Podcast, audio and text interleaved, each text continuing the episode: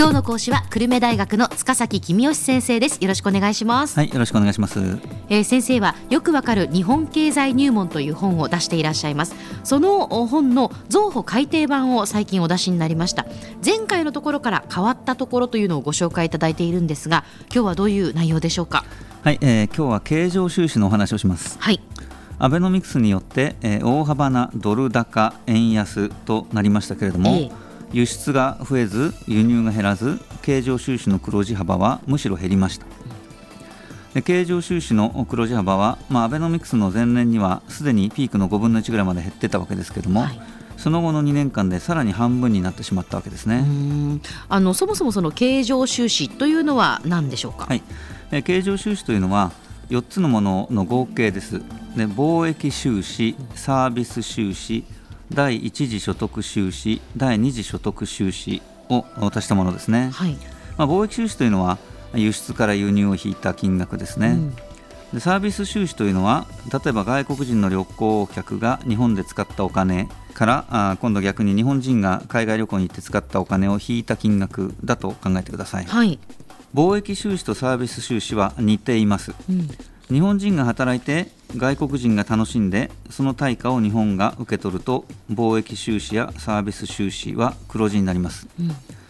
逆に外国人が働いて日本人が楽しんでその対価を外国に支払えば日本の貿易収支やサービス収支は赤字になります、はいで日本はあこの貿易収支もサービス収支も今どちらも赤字になってます。あ、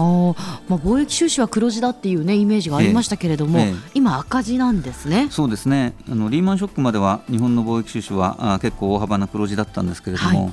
その後、まあ、大幅な円高になったりあるいはあその東日本大震災の後でエネルギーの輸入が増えちゃったりして貿易収支が赤字になりました。と。うん、で問題はその後でありましてアベノミクスで大幅なドル高円安になったために貿易赤字が拡大してしまったと。輸出契約の中には円建てで価格が決まっているものがあります、はい、当然ですがこれはドル高円安になっても価格は変わりません、ええ、で一方で輸入の方はほとんどドル建ての契約なので、うん、ドル高円安になると、まあ、貿易収支を計算する際には輸入金額がものすごく増えたっていう計算になっちゃうわけですね。はいしたがってドル高円安になると差し引きとしての貿易収支は赤字が増えちゃうわけです。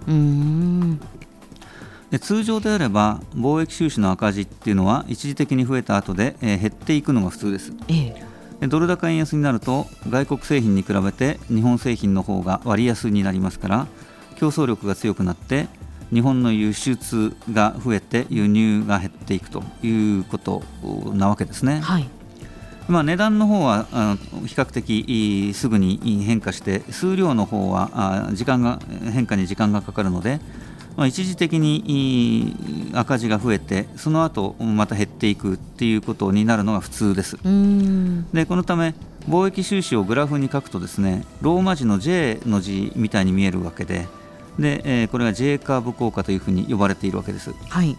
ところが今回はいつも以上に数量の変化に時間がかかっているためアベノミクスから2年経っても輸出数量がまだああんまり増えてこない。で貿易収支の赤字が増えたままであるということになってます。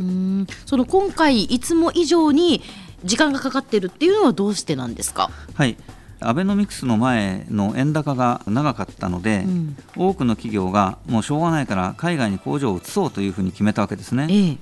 円高の時に計画を立ててしまうと、まあ、その後円安になったからって、えー、計画を中止するってことはなかなかできないので、はい、えー、予定通り海外に工場が建っちゃうわけです、で海外に工場が建っちゃうと当然日本から輸出は減りますよね。そうですね。でこうして、えー、日本からの輸出を減らした企業が結構たくさんありましたと。でもちろん日本からの輸出を増やした企業もあったわけですけどもまあ、全体として見ると打ち消し合って日本の輸出は増えてこなかったということですね。うんそうなんですね、えー、で先ほどのあの話に戻りますが経常収支は4つの合計ということだったんですが、はい、3つ目の第一次所得収支そして4つ目の第二次所得収支これはそれぞれ何でしょうか、はい、え3つ目はですねえ日本が海外に持っている国債とか株式の利子とか配当とかを受け取った金額ですね、うんまあ、もちろんあの外国の人が日本に持っている国債なんかの利子や配当を日本が払う分は差し引くわけですけれども、ええ、その差額が第一次所得収支というものです。日本は海外の国債とかを大量に持ってます、うん、それから海外の国債の方が日本の国債よりも金利が高いので、ええ、まあ、あのその掛け算として第一次所得収支は大幅な黒字となっていますとい。うことですね。はいで4つ目は、まあ、第二次所得収支っていうんですけどもこれは途上国への援助の一部ですから、まあ、当然赤字になってるわけですね。ただあの第一次所得収支の黒字が日本はとっても大きいので貿易収支などの赤字を補って全体としての経常収支は、まあ、なんとか黒字を保っているというのが現状です。なるほどまあ、なんとか黒字を保っているというこれ黒字が今度減って赤字になってしまうということはないんでしょうか？えあのそういう可能性は多分ないんだろうというふうに思ってます。と言いますのは最近になってようやく輸出の数量が増え始めたと。うんそれから輸入の数量が減り始めたということですね。で円高の時代に計画された海外の工場が、まあ、ほとんど出来上がって、ええ、でもうこれから新しく海外に建てられる工場というのは今までよりは少ないだろうと、はい、いうことになると今度、日本で作って輸出した方が儲かるよねって考える企業が増えてきて、えー、輸出が増えていくんだろうというふうに思ってます。はいでこうした動きが続くとすれば貿易収支の赤字は減っていくでしょうと、うん、それからもう一つ明るい材料として原油価格が大幅に値下がりしているのでこれも日本の輸入金額が減りますから、ええ、経常収支の赤字を防ぐ力としては大きな力として働くだろうということですね。うんはい。でサービス収支についても大勢の外国人観光客が日本を訪れるようになっていますから、うん、これも赤字を減らしていく要因ですねと。はい第1次、第2次の所得収支については、まあ、それほど変わらないでしょうと。うん、ということは合計としての経常収支の黒字は、まあ、昨年が一番小さくて今年からは少しずつまた戻っていくというか増えていくんじゃないかというふうに考えていいと思います、はい、では先生今日のまとめをお願いします。はい。アベノミクスによって円安ドル高になりましたけれども輸出は増えず輸入は減らず経常収支の黒字はむしろ減りました。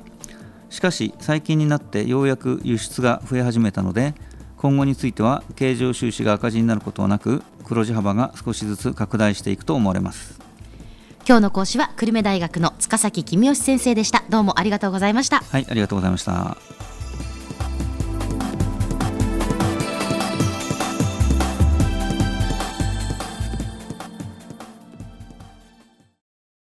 続々ぐいぐいメラメラつながる。ゾワゾワハラハラメキメキつながるズキズキ。モワモワほかほか。つながる。キリキリ。ざわざわ。キュンキュン。ガンガン。ワクワク。うずうず。ドキドキ。ルンルンバクバク。九州人のいろんな気持ちつなげます。九州から輝こう。キラキラつながる。 QTnet